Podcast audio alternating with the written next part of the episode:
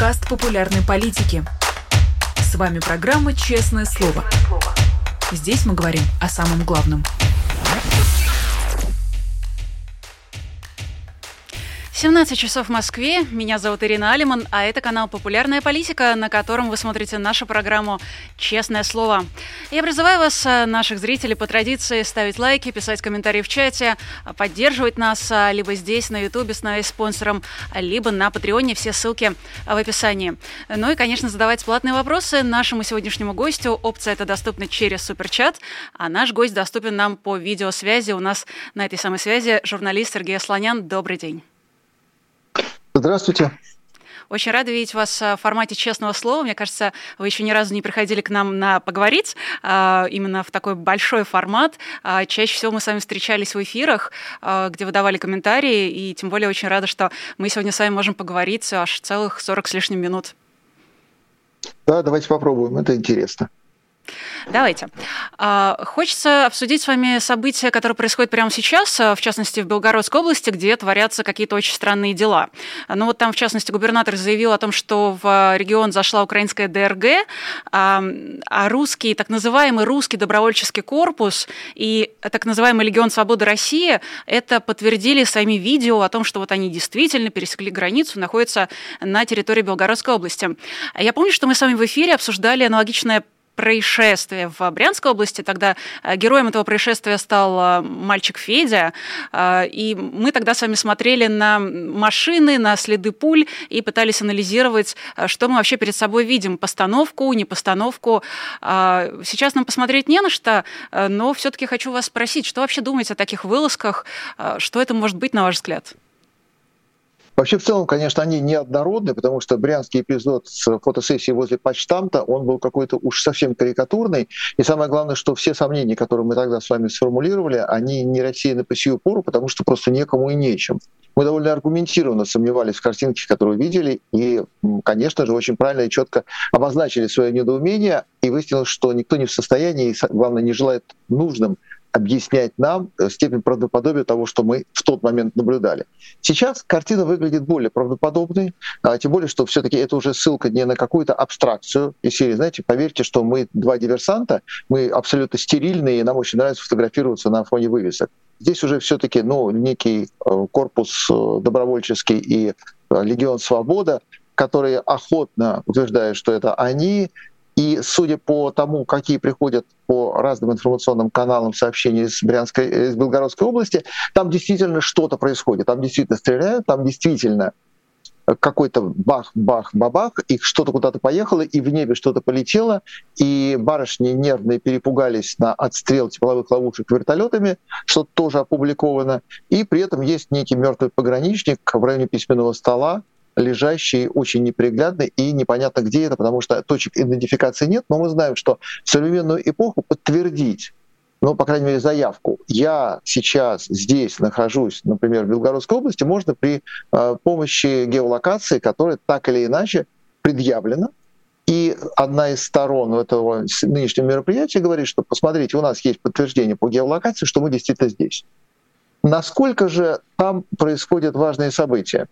Мы с вами, ну вот находясь э, пожизненно в привязке к России, ментально и оценивая все с позиции человека, который так или иначе видит э, критическим взором, но русским взглядом ситуацию, мы с вами не знаем очень важного украинского вопроса, обсуждаемого внутри страны. Должны ли украинцы погибать за освобождение России? Речь как раз о том, что следующий шаг. Вот после того, как Украина разобьет нынешнюю группировку вторжения, после того, как Украина выкинет за пределы своей территории российскую армию, дальше она пойдет освобождать Россию или нет? И украинцы для себя этот вопрос очень четко ставят. Почему мы должны погибать за вас? При всем при том, что это как раз не говорит о том, насколько проходит водораздел, что русские все всегда плохие — и поэтому любой россиянин — это мертвый россиянин в идеальной своей ипостаси. Нет, вот те украинцы, которые понимают, что да, Путин может родиться в любой стране, и да, есть те, кто является заложником режима, есть те, кто против него. Они в данный момент не рассматриваются как действующие силы, но так или иначе есть некий собирательный образ русского человека, и есть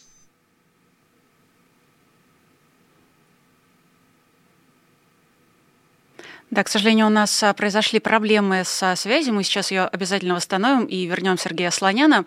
А я пока напомню о том, что этому стриму можно ставить лайки, писать комментарии в чате, а, задавать платные вопросы через суперчат, который я обязательно передам Сергею, когда он а, вернется. Он, кстати, уже готов выйти в эфир. Словом, пользуйтесь всеми возможностями взаимодействия с нами, которые мы вам предоставляем. Мы вернули Сергея Слоняна и продолжим с того места, на котором остановились. Так вот, вопрос для украинского общества, они должны погибать за русских или нет? И ответом на это является как раз присутствие в вооруженных силах Украины добровольческих соединений, которые состоят из русских. Вот для них, для добровольческого корпуса, для Легиона Свободы России, для них как раз это является приоритетной задачей. Не просто помочь украинцам отстоять свободу и территорию свою, но и пойти дальше. И вот как раз они являются той частью, которая и будет потом на рассаду для воспроизводства в условиях реальной войны батальонов, полков, дивизий и армий россиян, которые будут освобождать Россию. Когда вот такими э, черно-белыми мазками оценивается, например, э, российская освободитель, русская освободительная армия генерала Власова или русский общевоинский союз Врангеля, они все вот с точки зрения обывателя просто какие-то, одни бывшие белогвардейцы, другие красноармейцы, предавшие Родину, перешедшие на сторону Власова. А с точки зрения людей, находившихся за рубежом, русских людей, это как раз те самые силы, которые после победы Германии над СССР будут освобождать русскую землю и создавать там российскую государственность. После там, победы вермахта, ну, условно говоря, там, 41-42 года, как это было запланировано. И не случайно а, тот же самый атаман Краснов поддержал э, вермахт, и не случайно а, там, э, генералы Шкуро и несколько других видных белогвардейцев присутствовали на российской территории. Генерал Туркул тоже приезжал на могилу Дроздовского, которая была уничтожена большевиками, и там, на могилу Корнилова, которая тоже была уничтожена большевиками. И белогвардейцы как раз воспринимали свою историческую миссию в том, чтобы помочь России сохранить государственность и на немецких штыках создавать уже новое российское государство. Но это была другая история. Это не значит, что здесь обязательно должны быть стопроцентные исторические параллели. Просто есть такой исторический факт. Русские считали, что нужно будет создавать Россию заново, и воссоздавать ее нужно будет после того, как Германия выиграет ту войну. Вот сейчас у украинцев совершенно четкое непонимание, с какой стати они должны погибать за русских. Они освободят свою территорию, дальше что? Дальше вот белгородский сценарий. Вот это как раз то соединение, ну, будем относиться к этому как не до конца подтвержденному, но все-таки имеющему признаки достоверности наличию неких сил, вооруженных сил Украины в Белгородской области, ведущих бои на глубину проникновения, превышающую 5 километров от государственной границы. Это кто? А это те самые русские, которые являются ответом на вопрос, что делать после того, как из украинских пределов будет изгнан враг. После того, как оккупант будет разбит, уничтожен и обращен в бегство на территорию Украины, границу смогут перейти добровольческие российские формирования в составе ВСУ для завершения проекта под названием «Россия заново». Это очень серьезно, это очень надолго, это очень масштабно. Но, с другой стороны, никто не знает, во-первых, насколько к тому моменту сохранится хоть что-нибудь боеспособное, а во-вторых, это русские. Это по своей земле. Это вот как то же самое, белогвардейцы, идущие и воссоздающие некую государственность. И одно дело, предположим, ну, предположим, вот просто пофантазируем, украинские войска, вооруженные силы Украины не остановились на границе государства и пошли дальше на штурм Москвы. И это вызывает так или иначе определенное сопротивление, переходящее в недоумение у населения, которое считает, что все-таки это вражеская армия пришла. Украинцы при всем родстве, при всем том, что практически нет ни одной э, российской семьи, в которой не было бы украинских корней, все равно это враги, ну, какие-то не наши, кто-то не свой. А когда приходит добровольческий русский корпус или, например, э, Легион Свободы России, то, слушайте, это свои пришли. Они приходят с совершенно снятной программой, они в мегафон кричат, что мирное население не бойтесь, мы вас не убиваем, мы бьемся с властью, власть сейчас мы уничтожим и спокойно начнем уже вместе с вами строить новую страну. И вот э, та нынешняя коллизия, которая сегодня с утра рассматривается столь внимательно, когда танк, БТР и остальная бронетехника то есть такая неплохая, не слабая диверсионная группа. Вошли в один населенный пункт, в другой населенный пункт, в третий населенный пункт. Ведут бои, авиация в воздухе, Авиация, причем панически, потому что уже один вертолет брякнулся Ми-8, причем сообщается, что да нет, слушайте, ну сам упал, просто разучился летать, вот как-то сегодня внепланово взмыло его в небо, а потом нечаянно обрушило на землю. Это не с земли его сбили, но войнушка там, будь здоров, какая. Россия, конечно, прифронтовая, готова к тому, что прилетит, потому что там деревня Тетки, например, Глушковского района Курской области, которую равняют с землей достаточно давно, и непонятно кто и зачем, потому что никто толком не может объяснить, что там за война происходит. Тем не менее, это территория вплотную придвинутая к границе, и там там постоянно что-то взрывается. Вот теперь Белгородчина, тем более, что а, бои потихонечку сдвигаются к знаменитой Прохоровке. Это та самая местность, которая в учебнике получила условное название «Танковое сражение под Прохоровкой», которого на самом деле не было. Это такое, знаете, на полях тетради. Там э, в Прохоровке есть шикарный музей. И этот музей доказывает, что Прохоровской танковой битвы не было. Как э, так получилось, что в России кто-то осмелился на излете периода здравомыслия очень короткого, той оттепели, которая Путиным была уничтожена, создать правдивый музей этот э, фейк о войне полностью дезавуирующий, это странно. Музей там, кстати, потрясающий, потому что там три экспозиции. Одна э, экспозиция посвящена, один конкретный музей, не существовавший никогда Прохоровской битве. Второй э, — истории танка, очень скучный музей. И другой э, — музей народного единства, идиотское название. Это один из лучших музеев военно-исторических в истории страны, то есть даже не данного периода. Это музей народного горя это музей эвакуации и музей страданий людей во время войны, в том числе и в тылу.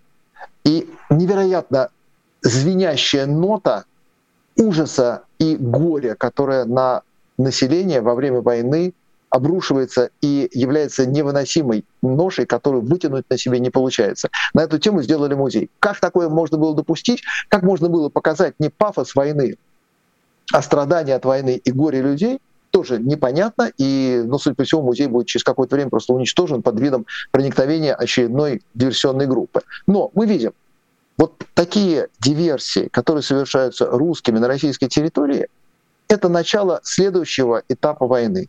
Украина бесспорно, вот прямо ни на секунды сомнений, отстоит свою территорию. Украина, вот ни секунды сомнений, перемелет русскую армию, российскую, выкинет ее за пределы страны, и дальше встанет перед вопросом, что делать, на который будут отвечать вооруженные силы, сформированные из россиян для освобождения России. Насколько они могут быть успешными, мы сегодня к вечеру будем видеть по результатам и растерянности официальных каналов, а также насыщенности неофициальных каналов видеоматериалом, поступающим непрерывно. Я понимаю, когда вы приводите параллели с авиагвардейцами, с Андреем Власовым, но, знаете, у меня остается большая доля сомнения, э, и вот в чем она заключается. Э, Все-таки Легион Свободы России и Русский добровольческий корпус, их существование не подтверждено никем, кроме э, их самих, кроме того, как они себя позиционируют, как они о себе заявляют. И в свете этого я хочу спросить, а вы, я, я поняла, что вы на стороне, на, на, на той стороне, где люди, скажем, скорее склоняются к тому, что они существуют, э, но все-таки э, какие у них мотивы именно сейчас переходить, устраивать такие вылазки? Э, какие у них мотивы вообще существовать? Ну, то есть Легион Свободы России, не, его существование не подтверждено ни одной из сторон. Все это выглядит как то ли чей-то проект спецслужбистский, то ли какая-то, какое-то из орудий ЦИПСО. В чем мотив? Конечно, вы абсолютно правы. Знаете, у Генриха Боровика, у журналиста, а, человека, сыгравшего в пропагандистской э, строительстве пропаганды в Советском Союзе была шикарная, совершенно очень короткая история о том, как он пошел покупать первую в своей жизни пишущую машинку в те времена, когда пишущая машинка была орудием производства, причем стояла на учете в милиции, нужно было оттиск каждой буквы в КГБ отправлять для того, чтобы можно было через какое-то время понять, не ты ли напечатал прокламации. И вот он купил эту пишущую машинку и выяснил, что у нее в клавиатуре нет восклицательного знака. И он подумал, наверное, это брак. Нужно бы пойти как-то попытаться ее обменять, но это невозможно. При советской власти не существовало закона о защите прав потребителей. Потребитель оставался один на один со своим горем и поломанной техникой. И тогда Генрих Боровик сформулировал вот то же самое, что сейчас я подтверждаю ваших словах. Угу. У нас, к сожалению, опять а, произошли проблемы со связью, но мы, тем не менее, как уже первый раз вернули Сергея Слоняна, так второй раз не остановимся и вернем а, его в наш эфир честного слова. А, я в очередной раз напомню, что у нас есть масса способов для связи, и вы не забывайте ими пользоваться. Сергей? Да, я вернулся, простите, что я столь многословен, но это просто очень точно было сформулировано Генрихом Боровиком. Для журналиста очень важно не восклицательный знак, а вопросительный. И вы абсолютно правильно в своих сомнениях ставите под вопрос, а вообще этот легион, не подтвержденный никем, он насколько правдоподобен? Мы не имеем ответа на этот вопрос. И мы тоже вправе сомневаться. Но, во-первых, есть некая сила.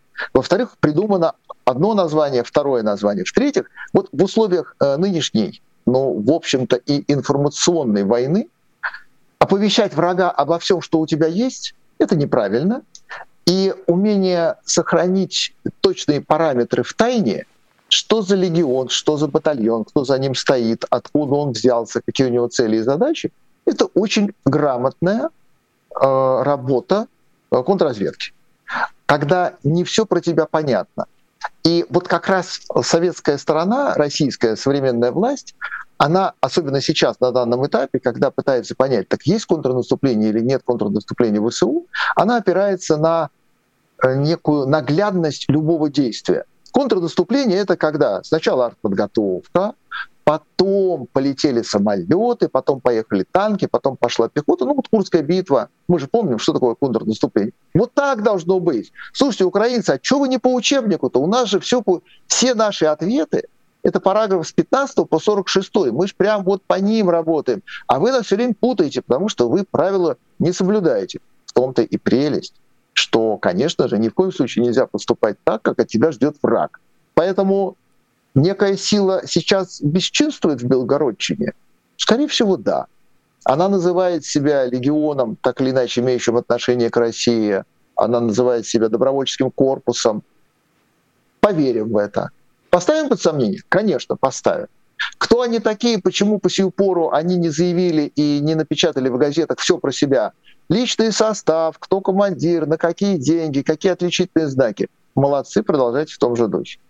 И немцы, которые приезжали, и атаман Краснов, генерал Туркул, которые приезжали в Советский Союз вместе с вермахтом, знаете, они тоже по этому поводу не устраивали барабанную дробь, фанфары и не ожидали ковровых дорожек. Они присутствовали, они смотрели, они анализировали, при том, что власовцы, власовцы воевали, и на всякий случай напомню а, самую главную битву, их было несколько, но самая главная битва власовцев – Самая главная битва власовцев — это против немцев в 1945 году в мае за Прагу. Знаменитое Пражское восстание.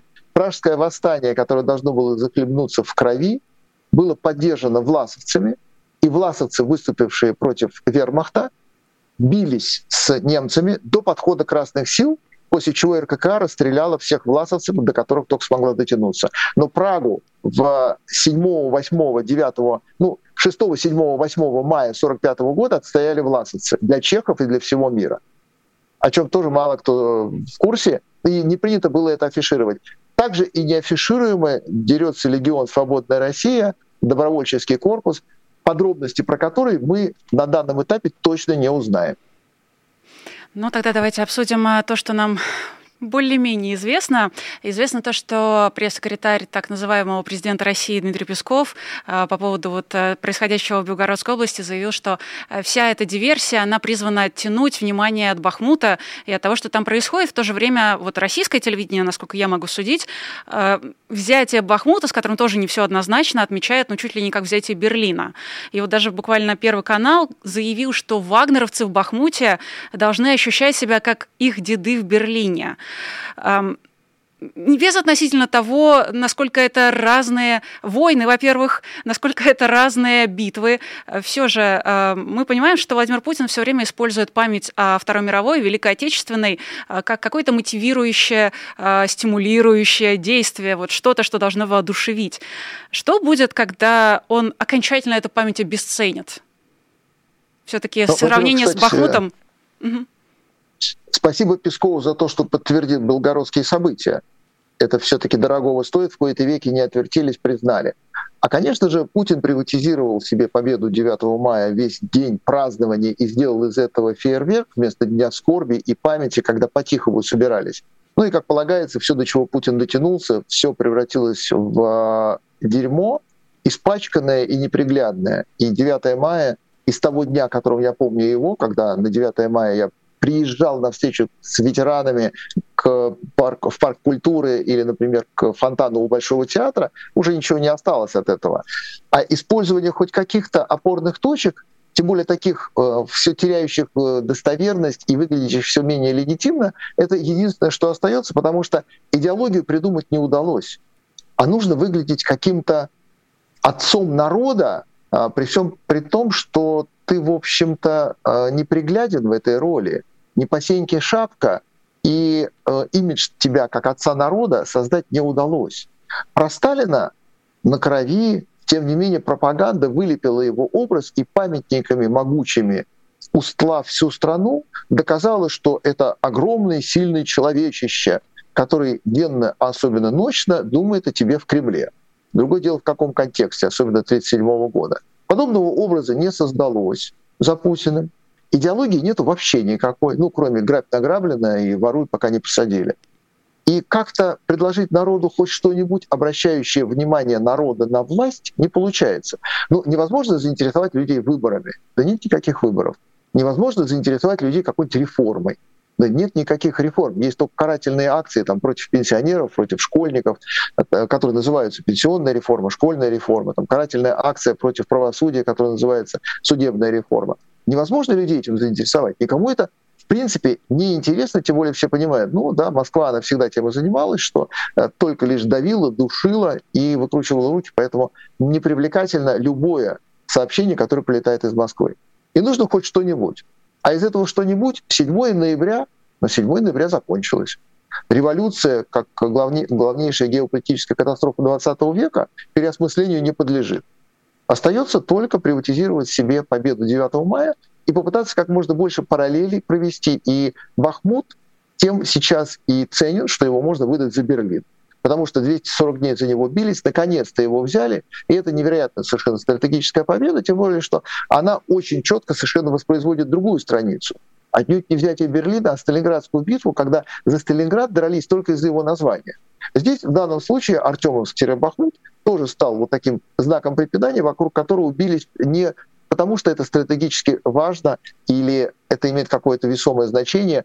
Уйти из Бахмута — это потеря чего там, э, фронта, инициативы э, целого а, простреливаемого участка? Да нет, конечно. С таким же успехом можно было назначить любой другой город финальной точкой, который по своему моменту падения означает падение Берлина. Не произошло этого. И пропаганда тема хороша, что она ведь все-таки рассчитана на внутреннего потребителя.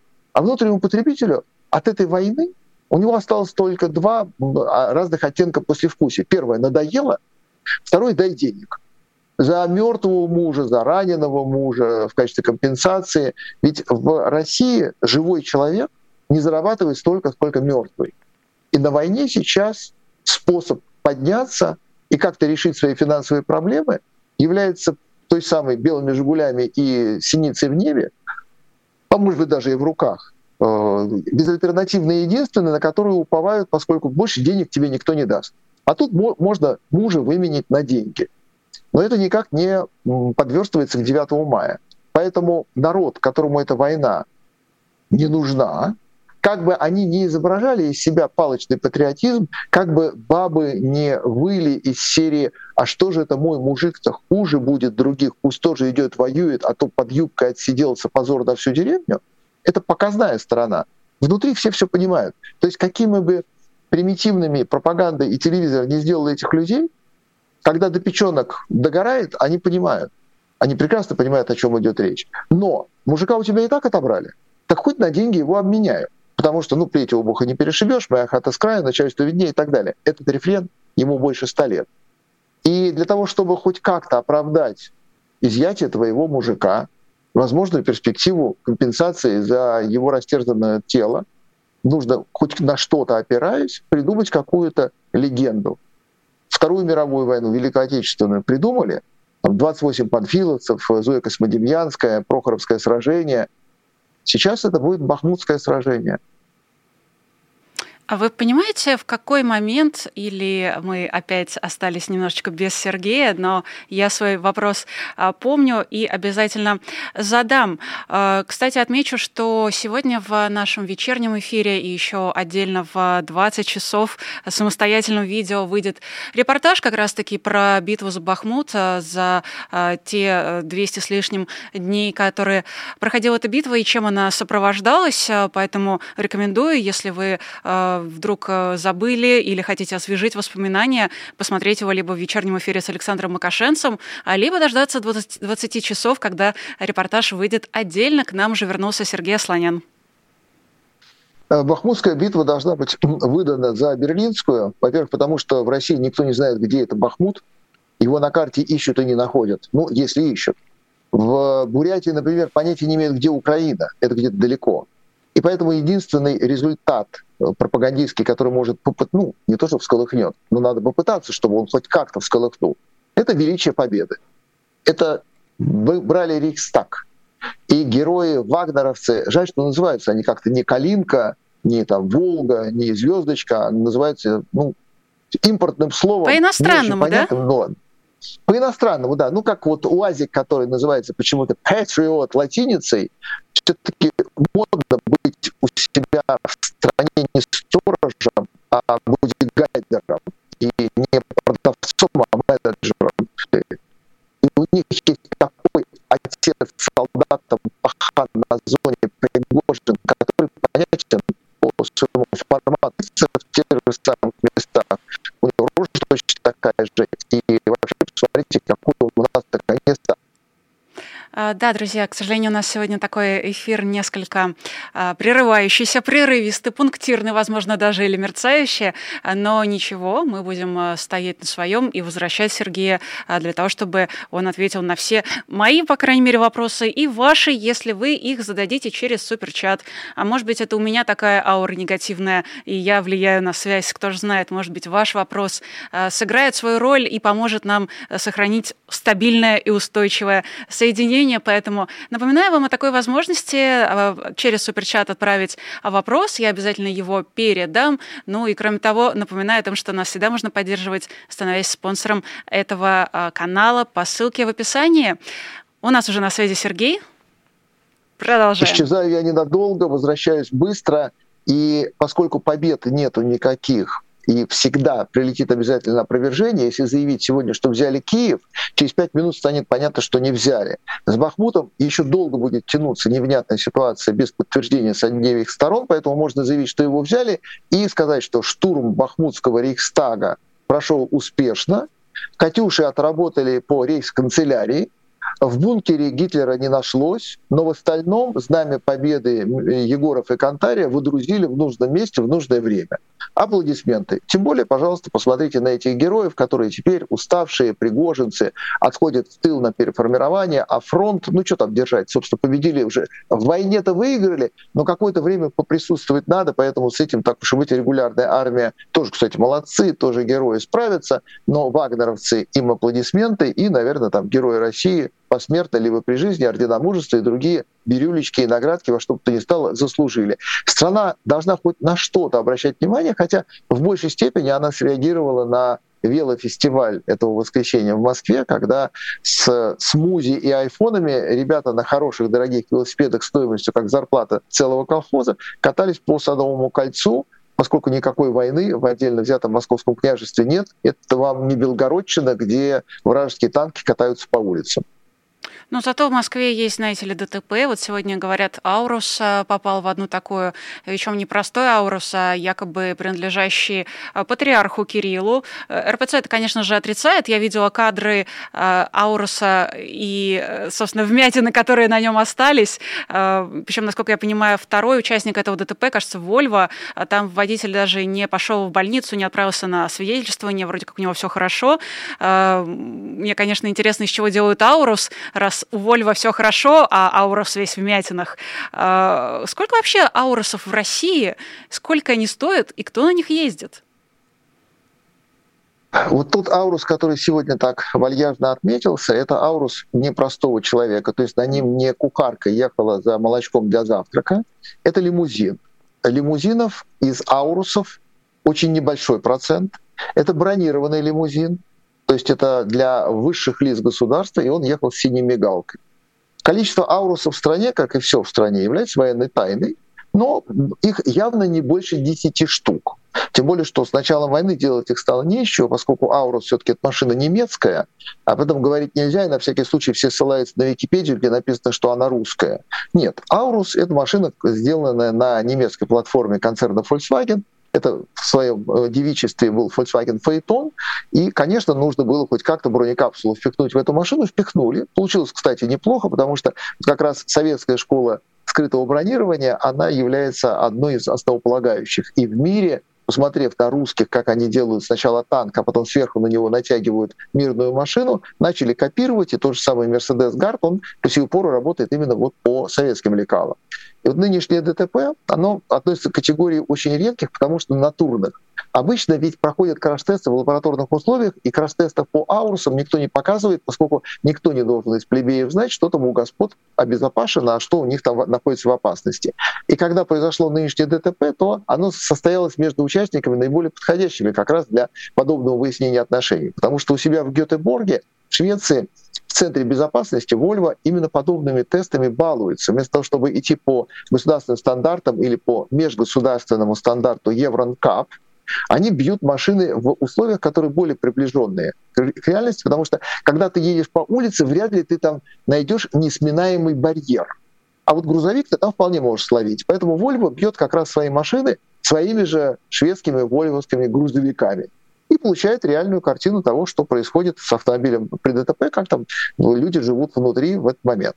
И, кстати, у э, Volvo есть такая особенность, они последние 50 лет выезжают на все ДТП в радиусе 100 километров от Гетеборга с реальными авариями автомобилей марки Volvo. Они изучают абсолютно все 100% случаев всех автомобилей, попавших в аварию, для того, чтобы из этой статистики сделать выводы по безопасности. Volvo действительно безопасная машина. Итого, берется Аурус лимузин, удлиненная версия, очень редкая, и бьется о Volvo, единственная машина на планете Земля, которая, в принципе, к этому рейтингу была готова изначально. Попадание в левую центральную стойку приводит к тому, что каркас безопасности Volvo — это XC60 машина не самая новая, но сделанная, как всегда, очень хорошо, отрабатывает на 100%, раскрываются подушки, сминаемости салона нет, и то, что водитель этой машины ушел на своих двоих, это, конечно, редчайший случай, потому что любая другая машина, конечно, бы похоронила владельца прямо там среди этих подушек нежных белого цвета. Владелец Volvo всегда имеет гораздо больше шансов на выживание, чем любой другой, чем даже тот же самый Mercedes. Аурус отработал тоже штатно, у него бронекапсула выдержала, дверь водительская открывается без перекоса, без заклинивания, без проблем. И то, что у него обрушилась фурнитура, то, что у него вся красота упала на асфальт и капот превратился в оригами, это говорит как раз о грамотно рассчитанной зоне энергопоглощения удара, что и должно было быть изначально. То есть немецкая платформа, доработанная в НАМИ и бронированная секретными способами, она оказалась очень эффективна. Тут, конечно, огромная волна сожаления, что содержимое этого автомобиля не попросило медицинской помощи, если оно было. Все ждут следующего дубля, предоставится он не скоро. Но с точки зрения автомобильной инженерии и пассивной безопасности оба автомобиля показали очень высокий класс. Они вполне могут претендовать на 5 звезд по независимому рейтингу Евронкап. И Volvo, конечно, молодец. Лучшие рекламы представить для нее невозможно. Машина ли принадлежала это какому-нибудь министру православия, каковым является патриарх, или кому-нибудь его уровня, да, это уровень был очень высокий. Машина шла без сопровождения, судя по всему. Скорее всего, она шла пустая. Она ехала куда-то для того, чтобы тело забрать. И внутри был только водитель, который, конечно же, все время забывает, что он не Господь Бог и даже не его наместник, поэтому правила ему не писаны, поэтому можно ехать быстро, нагло, ну, как полагается любому опричнику, либо персоналу его обслуживающему. В результате ДТП, если посмотреть карты и геолокацию, то, в общем-то, по видео незаметные знаки «уступи дорогу для Вольво» или «стоп», то есть проезд без остановки запрещен, можно предположить, что даже и Вольво не виновата в принципе, не нарушила ПДД, ну, а водитель опричника нарушил, что для, для них довольно традиционно. Но что ж, экзамен сдали оба автомобиля, и после аварии машины на сегодняшний день одноразовые. Они обе должны быть списаны в тоталь, мы видим, что Аурус прям там на месте и списали, и как покойника, как груз 200 упаковали в черный целлофан. Вы так рассказывали, что я уже захотела купить Volvo, хотя и не вожу уже несколько лет. А что касается Ауруса, ну, видимо, одним меньше. Хотя для меня, конечно, определенной степени новость, что они теперь даже когда едут в формате такси, то есть за телом, даже тогда они включают мигалки, это довольно, конечно... Хотя чего я удивляюсь. А, знаете, хотела сегодня обсудить еще с вами, даже, может быть, посплетничать немного, а, относительно по-светски. Мой коллега Георгий Албуров выпустил расследование расследование о, собственно, второй жене такой э, секретной жизни Владимира Соловьева и о вилле его тайной в Сочах за 500 миллионов и о его еще там дополнительных внебрачных детях. Но суть не в этом. Э, это расследование не касается ни вой... ну, то есть не касается там кого-то связанного с оборонкой, э, с армией, за что все предыдущие расследования ФБК как раз-таки критиковали. Говорили о том, что расследуя коррупцию в, в армейской вот э, в армейских структурах, э, в силовых структурах э, мы, ФБК, якобы помогаем как раз-таки российской армии и действуем против Украины. Что вы вообще думаете о таких пассажах? И какие нужны расследования о коррупции, антикоррупционные в условиях войны? Нету никаких специальных условий для того, чтобы расследовать. Война ли или мир не имеет никакого значения. И на обывательские упреки в том, что скрытая коррупция в оборонке делает сильнее российскую армию, они как раз абсолютно диванные людей, которые не понимают, что такое коррупция.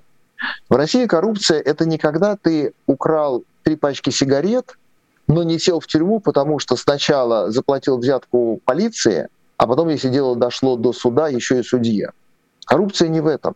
Системообразующая скрепа российского государства, какой является коррупция, построена по иному принципу.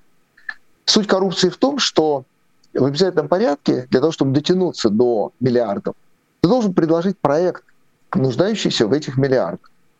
И вот на сегодняшний день э, очень показательный в другой сфере, рядом, в параллельных мирах, на примере автопрома, как раз э, зреет шикарный коррупционный проект, когда концерн «Алмаз Антей» предлагает забрать себе в управление бывший завод Toyota в Санкт-Петербурге для того, чтобы выпускать там электромобили Енива тиражом 50-60 тысяч автомобилей в год и грузовик марки БАЗ, Брянский автомобильный завод, тиражом 2000. Вот коррупция именно в этом. Не нужен абсолютно никакой завод после Тойоты на том месте, где Тойоты выпускали. Тойота ушла, завод закрыть и забыть.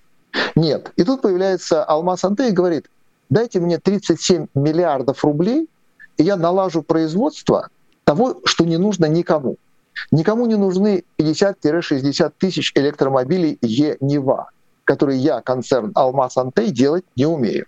Никому не нужны 2000 грузовиков БАЗ неизвестной марки, которые я, Алмаз Антей, делать не умею. Но Коррупция именно в том, что я иначе не получу доступа к 37 миллиардам рублей. А здесь я выхожу наверх с предложением. У меня есть большой письменный стол, печать и определенные навыки подковерной борьбы. И говорю, давайте, завод Toyota ушел, что там эти япошки? Они узкоглазые. А вот мы сейчас здесь с ясным взором начнем делать автомобили. О, это уже интересно автомобили, знаете это всегда очень знаково для российского человека, для российской экономики. Это же не сотовые телефоны делают, это же там не бумажные печатные станки, там не туалетную бумагу. Это автомобили, это всегда интересно. И что вы хотите?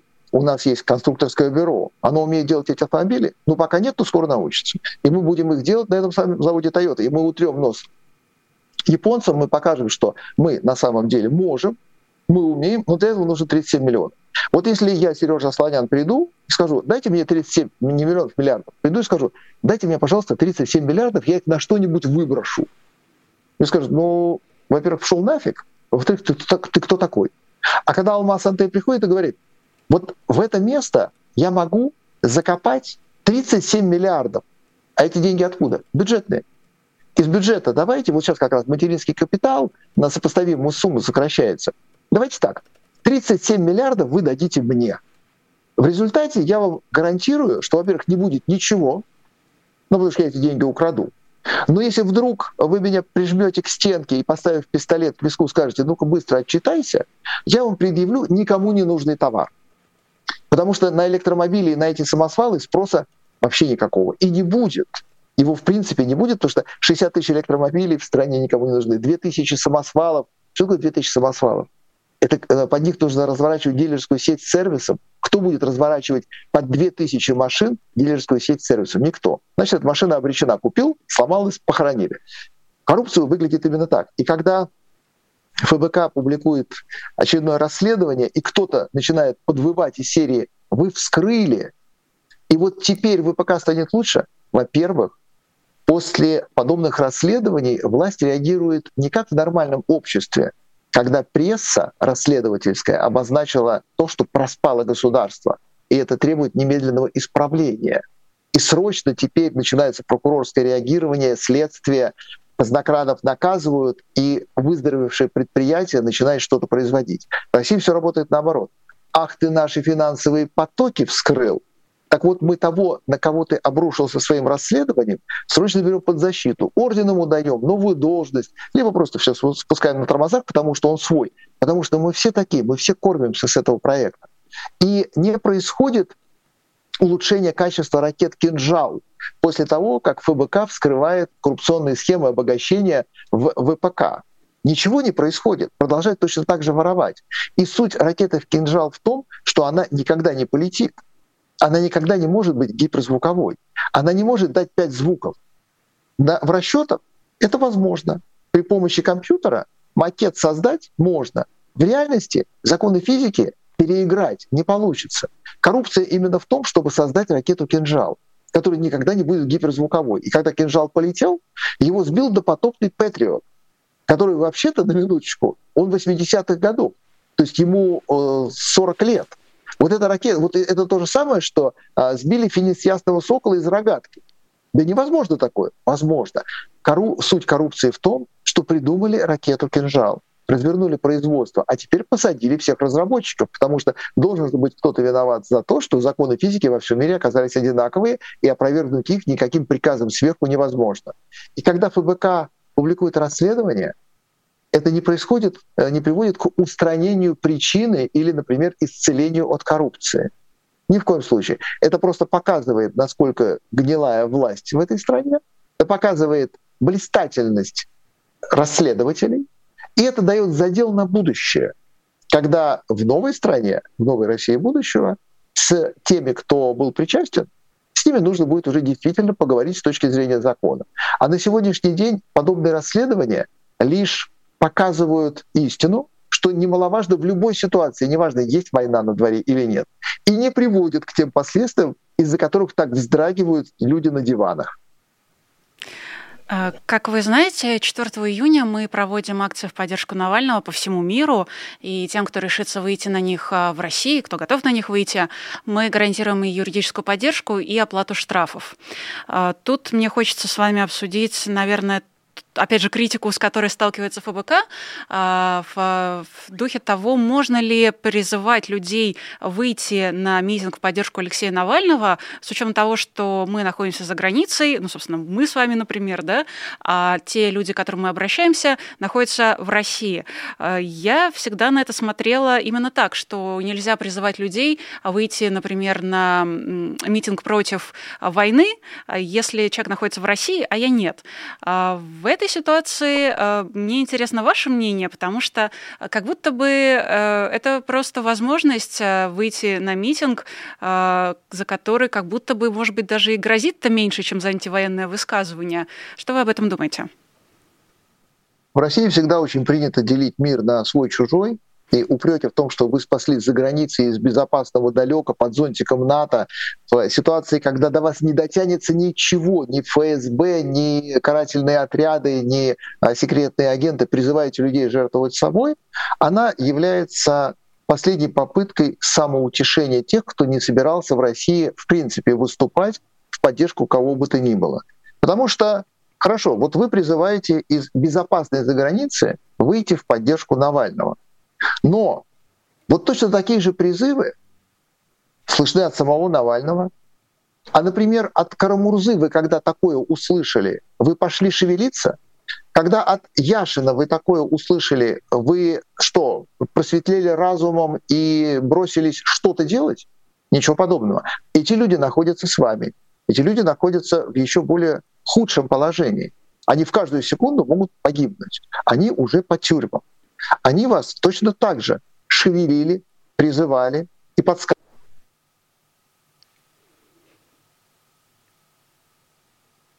У меня у нас опять небольшая проблема со связью, но э, вы уже знаете, вы вместе с нами последние 45 минут, и точно знаете, что э, Сергей Слонян обязательно вернется и продолжит ровно с того места, на котором остановился. Сергей.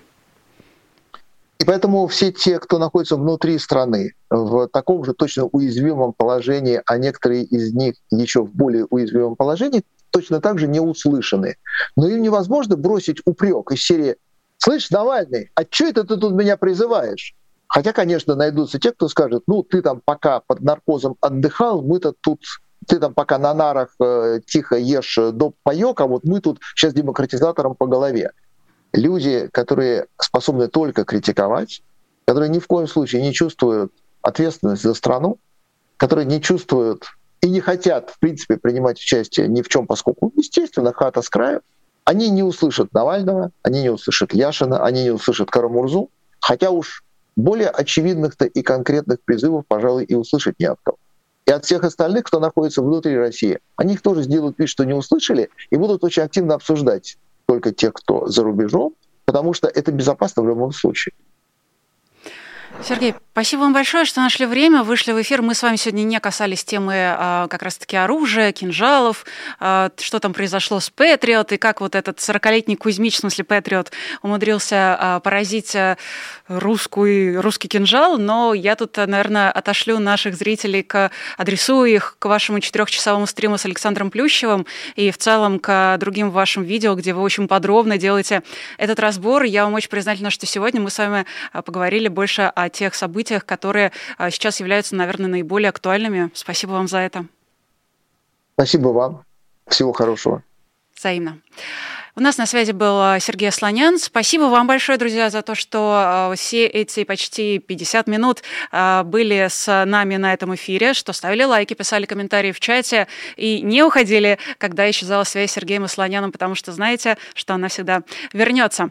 Я напоминаю, что если вам нравится честное слово, то вы можете поддерживать эту программу на Патреоне. Вы периодически видели стикер с QR-кодом, который ведет на сайт Patreon. Ссылка на него также должна быть. Я проверю. Наверняка она там есть есть а, в описании к этой трансляции. Переходите на Patreon, выбирайте программу «Честное слово» и становитесь патроном, тогда ваше имя обязательно появится в бегущей строке. Вот она сейчас медленно, но верно пробегает внизу экрана.